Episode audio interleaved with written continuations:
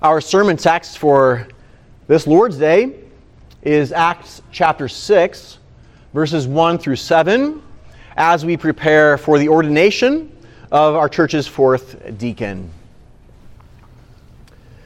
Now, in these days, when the disciples were increasing in number, a complaint by the Hellenists arose against the Hebrews because their widows were being neglected in the daily distribution.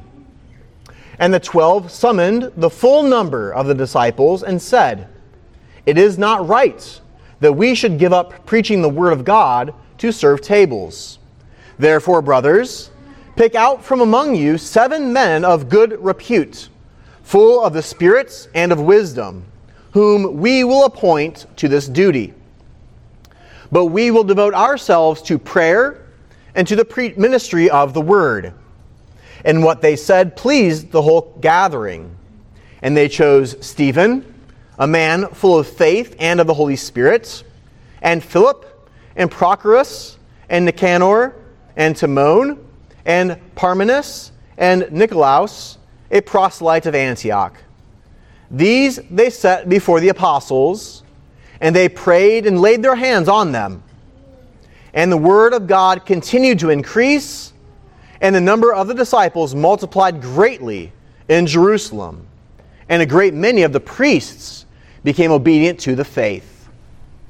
The word of the Lord. Thanks be to God. Unfortunately, the ordination of a deacon fails to elicit much excitement these days. Many churches have opted to dispense with the, uh, the office of deacon altogether. Or try as you might, you might struggle going to a church to figure out who in the world their deacons are if they in fact do have deacons. Very few people care about this sacred office. I think one of the reasons that so many don't care about the office of deacon or diaconate, which refers to the team of deacons, is that our culture is obsessed with power. Always asking the question who is in charge? And since deacons don't oversee the whole church like the elders do, and since deacons don't stand up front and lead services like ministers, we then assume that they are somehow less important. We are obsessed with authority and power in our day. The marginalization of the diaconates can be demonstrated by the scarcity of books on this holy office. Try as you might, hop on Amazon, you're not going to find a whole lot of titles devoted to the office of deacon explaining what it is, its history, and their calling. You can find all sorts of crazy Christian books out there, but on something the Bible actually teaches, eh, not so exciting. Not going to sell so many copies. Yet, what we see here in Acts chapter 6 is something that's very encouraging, very exciting. It might not pop up on Facebook in terms of best books I've read in 2023. But you see a title here, you see a story here that should be on the bestseller list. You have an event here that for some reason does not inspire church growth experts. But what we see here in our text is something that actually brought about true growth within the Christian church.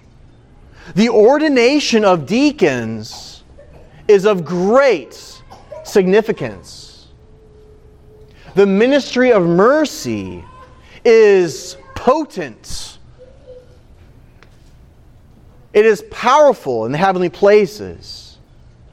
And Luke, the author of Acts, the same guy who authored the gospel named after him, he is sure to tell us here that the creation of this office is then linked with the spread of the gospel and the growth of the Christian church. It pays immediate dividends.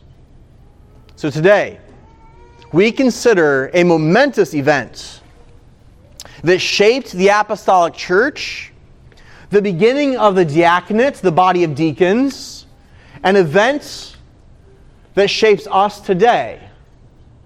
Corresponding to those seven men, we have seven brief lessons. As we think about Christ creating the office of deacon and his design for deacons. First, Jesus created this office. If you still have your Bible open, I want you to turn to the very first verse in the entire book of Acts. This is key, and many people overlook it. Luke make men, makes mention there of his first book, that gospel account, and he says there in verse 1 that that first book records what Jesus began to do and teach. The implication is that this second volume pertains to what Jesus continued to do and teach, whereas the first volume was on earth. This, the second volume is what he continued to do after he ascended to heaven. This book is called the Acts of the Apostles because it is through the apostles, especially, that Jesus was continuing to do his work. Now, this is why the apostles had to wait in Jerusalem until the day of Pentecost. They needed to wait to conduct their mission until Jesus poured out from heaven the Holy Spirit at Pentecost, because it was going to be through the Holy Spirit that Christ would then empower the apostles to be his hands and his feet, continuing to do and continuing to teach. The Spirit would overcome the distance. In chapter 2, verse 43, you can then note that many wonders and signs were being done through the apostles. Note the passive voice there. They were being done through them. Who was the active party? The implication is clear. Jesus was performing these through the apostles by the Holy Spirit. This is the continued work of Jesus. As you proceed in the book of Acts, you will then see that the apostles were then doing works in the name of Jesus. For example, in chapter 3, they speak to a lame man and say, in the name of Jesus Christ, rise up and walk. The apostles were not getting the credit. Who was getting the credits? Jesus. He was continuing to work.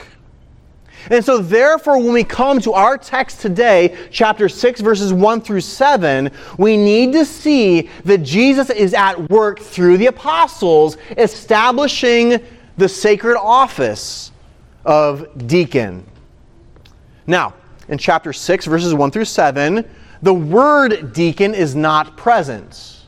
However, two related Greek terms are present in verse 1 and in verse 2. The word deacon in Greek is diakonos. Verse 1, you have diakonia. Verse 2, the verb diakoneo. This idea of service. It corresponds with the name deacon, the office. And from the earliest of times, the church has recognized this to be the start of the diaconates. Whether you turn to Irenaeus or to the Venerable Bede, it was just assumed this is the beginning of the office of deacon. Acts chapter 6. The word doesn't need to be there. After all, these verses clarify then why it is that later in the New Testament we begin to see this office mentioned. So, for example, in 1 Timothy 3, Tim, Paul just speaks about the office of deacon. Where did that come from? Or in Philippians 1, Paul speaks about overseers and deacons. Again, where did that come from? It does not exist in the Old Testament. It had to have a beginning point here in Acts 6, you have the beginning points. You did not need this for the office of elder, that exists in the Old Testament. You did not need this for the office of minister of the word. There are plenty of those in the Old Testament. But for the office of deacon, you need to clarify the starting points. You have that here in Acts 6, verses 1 through 7. Jesus created the diaconates. This is analogous to what happened at Mount Sinai. Recall Moses at Sinai. He's becoming overwhelmed with all the work that faced him. What did he do? He established elders across Israel, even a Sanhedrin of 70 as they set out from Mount Sinai. The beginning of that covenant dispensation, the beginning of the old covenants, corresponded with the start of a special office, that of elder, and now the beginnings here of the new covenant age. We find the clar- clarification that an office is being established that would then march forward throughout the new covenants. The deacon is established here. Christ created it through the apostles by the spirits. Second, Jesus loves needy Christians. Throughout the Old Testament, God's concern for the poor and for the widow, for the orphan, is very clear. He calls himself the father of the fatherless, the protector of widows. He declares himself to be merciful and compassionate. Why? Because he is the one who shows that compassion toward the oppressed. The Lord shows that love in the Old Testament within institutions like the priesthood. One of their callings was to receive the financial offerings from God's people, the alms, like the every three, third year tithe, and then to dispense that to the needy in Israel. We see this love for the needy that God showed as He commanded His people not to harvest the edges of their fields. Why? So that the needy would have something to harvest and to eat, to care for them. He declared that He was one who aligned Himself specially with those who were poor amongst Israel that way, the kings and judges would not show partiality to the rich and to the powerful. For if they opposed the poor, they were opposing God, who was their defendant in the courtroom. And so now, when the new covenant age is dawning, when Pentecost is beginning, it was natural then for the apostles to carry on this all important task. They were going to care for the poor. In chapters 1 through 5, the apostles begin to receive the collection of alms for the poor. They begin to dispense that to the needy in Israel. This was so important because as Jewish widows would convert to the new covenant message out of Judaism, they would then almost certainly become estranged from the synagogue and have no access to the alms for the poor that would be given by the priests and Levites. They needed immediate support. The apostles stepped into the vacuum. But then what happened? The task became too big, it became too onerous the apostles were losing their focus on the preaching of the word. And as we noted in our first point, this necessitated a new office. But we must also clarify this office exists because of Christ's underlying love for the needy, for the poor, for the broken, for the destitute. He is compassionate toward our frailty he remembers us in our affliction in this sin cursed world. Christ cares not only for our souls, but for our bodies. And what oftentimes happens in times of affliction, the devil tries to tempt you and me to think that our affliction means that Jesus doesn't love us.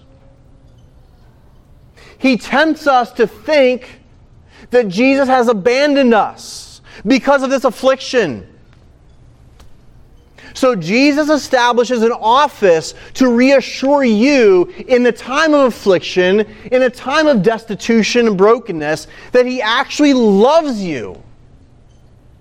His love for you in that time is so great. He made an office to display and manifest that for you.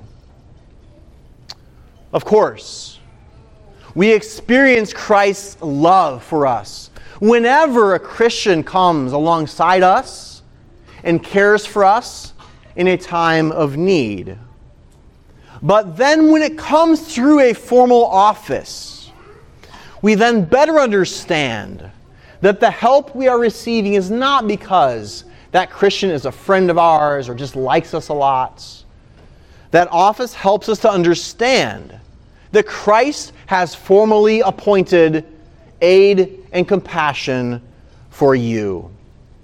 He does not abandon the Christian in times of need. No, his love is ever deep for you. Our second point. Third, Jesus appoints godly men. As the foundation for the diaconate is here laid, we see seven men being ordained, not women. That is not a critique on the abilities or compassion of women, which often exceeds that of men. And deacons must, they must mobilize Christian women and other men and promote their distinct gifts and callings within the Christian church. But we see here that the office of deacon pertains to ordination, and ordination indicates ecclesiastical authority. Scripture reserves this for men. But it's not for just any Christian man. These men must demonstrate real, true godliness. By Acts chapter 6, the church numbered in the thousands, perhaps above 10,000. So it would have been impossible for the apostles to have known everyone that had entered into the new covenants. They summoned the entire church together, the text reads. They wanted men who were already by this time known for their godliness and for their ability. They were to be full of the Spirit and of wisdom.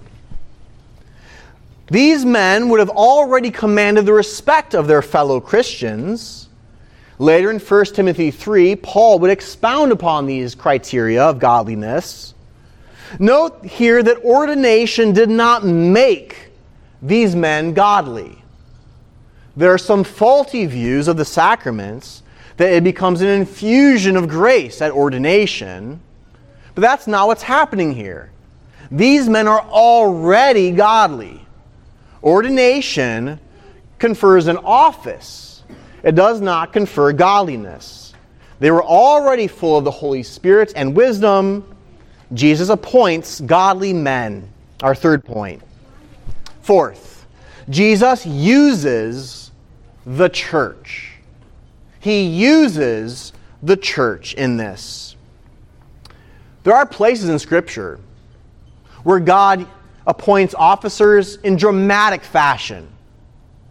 We might think of the prophets of old and how they were caught up into the heavenly realm to have a vision of God, to see God manifest to them. We might think of the apostles called from being fishermen to become fishers of men, or the apostle Paul as he was blinded dramatic events sometimes happens with those extraordinary offices, like prophet or like apostle. But the normal way that God establishes officers in his church, especially for those normal officers, is to do it through the ordinary processes of the church. And that's what we see here in Acts chapter 6. Again, the apostles could not have known everyone. So they call for something of a vote of confidence, you could say. Somehow, you 10,000 Christians need to bring forward seven. Now, I can assure you there are more than seven godly men amongst 10,000 plus Christians. How did they get to that point of seven? Well, they undertook this process with wisdom, of course. They probably had various kind of voting that happened there. And over the course of some time, in some wise processes, seven came forward from the congregation as the apostles oversaw the entire process. And then they laid their hands on those seven men performing that ritual that set them apart and conferred a sacred office upon them. Now, what we're tempted to think is that because these church processes were involved, that somehow God wasn't, or Christ wasn't. That's ridiculous. Because what Jesus does normally is he works through ordinary processes to bring about his plan, to bring about his will. And that is why today, on this Lord's Day, we can trust that Christ himself has been already at work through our various processes that bring forward a man, a godly man, to receive the office of deacon. This is not just a popularity vote. This is not just a reward for somebody who helps out day after day. This is Christ at work through the processes of the church. Why? Because Christ uses his church. Our fourth point. Fifth, deacons oversee benevolence. They oversee benevolence. At the end of Acts 6, verse 3, the apostles say that they will appoint these men to this duty. The ESV appoints to this duty. It's a fine translation, but there's a little bit of a nuance that's not really brought out too well. This idea of appointing to this charge is the idea to put someone in charge. That's the kind of like flavor of that term. To assign a position of authority. You might recall recently that we were in Matthew chapter 25. We'll come back to that here next week. And there was that parable of the talents. There were some servants who received talents from the master, and two of those servants did good things with the talents, right? Recall the language Well done, good and faithful servant. You have been faithful over a little, I will set you over much. It's the idea of conferring a position of authority that's being suggested by this language that we see in Matthew 25, we see here in Acts chapter 6, verse 3. Conferral of a charge, of an authority. Likewise, this authority is suggested by the act of ordination. In that event, a man is publicly consecrated to a holy task that entails leadership it's only going to be through leadership in Acts chapter 6 that seven men could possibly meet the needs arising in a church of 10,000 plus. Do you think those seven could do it all themselves? Absolutely, positively not. Ask any deacons that you ever meet, whether in our church or other churches. Could you be a part of a diaconate of seven and meet the needs of 10,000 plus, they would laugh hysterically. They would say we would need to appoint help. We would need to empower others. We would need to catalyze service. We could not do that ourselves or we would die trying. And so we need, what we need to understand today is that in Jerusalem, these men were being appointed to oversee a ministry of benevolence. In Jerusalem, there would have been displaced pilgrims. There were all sorts of immediate widows that needed immediate care. They needed the power to rebuke those who might show partiality to the Greek Jews or to the Hebrew Jews. They needed authority. They needed to lead. They needed to be able to rebuke. And so, understanding, understand this, beloved, that today, when we ordain a deacon, we are not outsourcing our service to a group of super servants. We are consecrating a man to lead us, to direct us, to govern us with respect to our communal service of one another. And so, when the deacons do give us this leadership, I exhort you, I plead with you, you must heed it and obey it. To paraphrase Hebrews 13, obey them and submit to them, for they are keeping watch over this church as those who will have to give an account. Deacons oversee benevolence, they're not outsourced, they are leading us, guiding us, ruling over us with respect to that task of mercy. Six, deacons focus on the church. I need to clarify this because the office of deacon has been obscured from generation to generation. Most recently, with the rise of the social gospel in the late 1800s and early 1900s, Christians began to view deacons as societal do gooders. They were leading in the charge to change America and to turn America into the eschatological kingdom of God. But that is not what we see in Acts 6, nor from the overall tenor of Scripture. The deacon's primary calling is to address needs that are within the Christian church.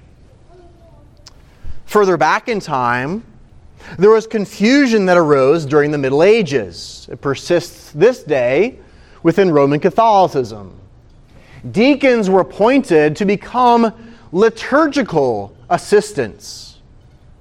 They were likened to the Levites in the Old Testament, who then served the priests as the priests offered up sacrifices for sins.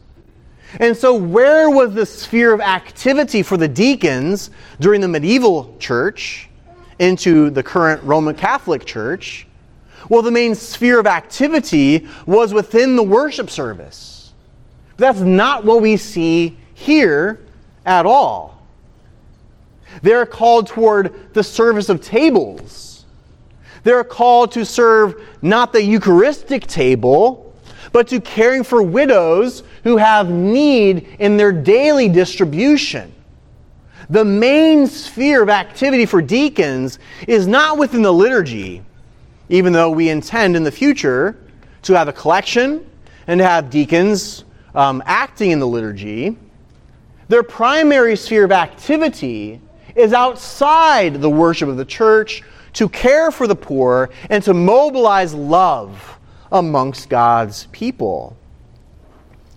When we recover this emphasis of Acts 6 on serving the brethren, the deacons then highlight such an important teaching of Scripture that we are called to exude a special love for our brothers and sisters in the Lord. That could be lost without the diaconate. Your pastor's primary task is to lead you in holy worship in our love for God. The deacons are then appointed to lead us in our love for one another. The elders overseeing both of those two great callings. If we lose that emphasis of the deacon, we lose, threaten to lose, that calling to love our brothers and our sisters, which then leads to the church becoming a theological debating society, a place concerned with ideas, not with love. But James tells us that religion that is pure and undefiled is this to visit orphans and widows in their affliction. Lose the deacon, you might lose that. Further, James tells us that faith without works, it's a dead faith. Lose the deacon, you might lose that as well. The deacons promote true religion and a faith that gets to work, not leaving us as merely worshiping creatures in the context of liturgy, but creatures that serve one another. Six, deacons focus on the church. Seven, finally, deacons speak the word. In verse 4, the apostles recognize that Christ was calling them, the apostles, to labor in prayer and in the ministry of the word. This is best understood to refer to public teaching and public praying, leading what we would call worship services. The deacon is not there forbidden from speaking God's word. In fact, the deacon needs to be prepared to speak God's word. We see this in the verses that follow our text. In the very next section of Acts, chapter 6, verses 8 and following, we come across Stephen, the very first deacon. He was not leading a worship service, praying publicly, and instructing the brethren. But as he was conducting his diaconal ministry, Christ empowered him to perform signs and wonders that were common during that apostolic era. The Jewish leaders became outraged by this, and they then challenged Stephen within the public courts. Stephen was asked, you could say, for a reason for the hope that was in him. So he made his defense by speaking the word of God with wisdom and the Holy Spirit. Now, Luke joins these two together the ordination of deacons with Stephen's speaking and defending the gospel to teach us a very important lesson. That even though the deacons are called to lead in the service of tables, the gospel is not thereby left behind. Perish the thoughts. As they bring God's gifts to those who are in need, they also must be prepared to bring God's holy word. They might be questioned by outsiders, and so they would need to give a defense for the reason that they have hope inside them.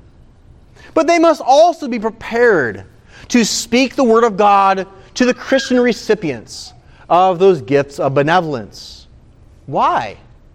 In order that the recipients understand that Christ is the source and origin of all diaconal aid.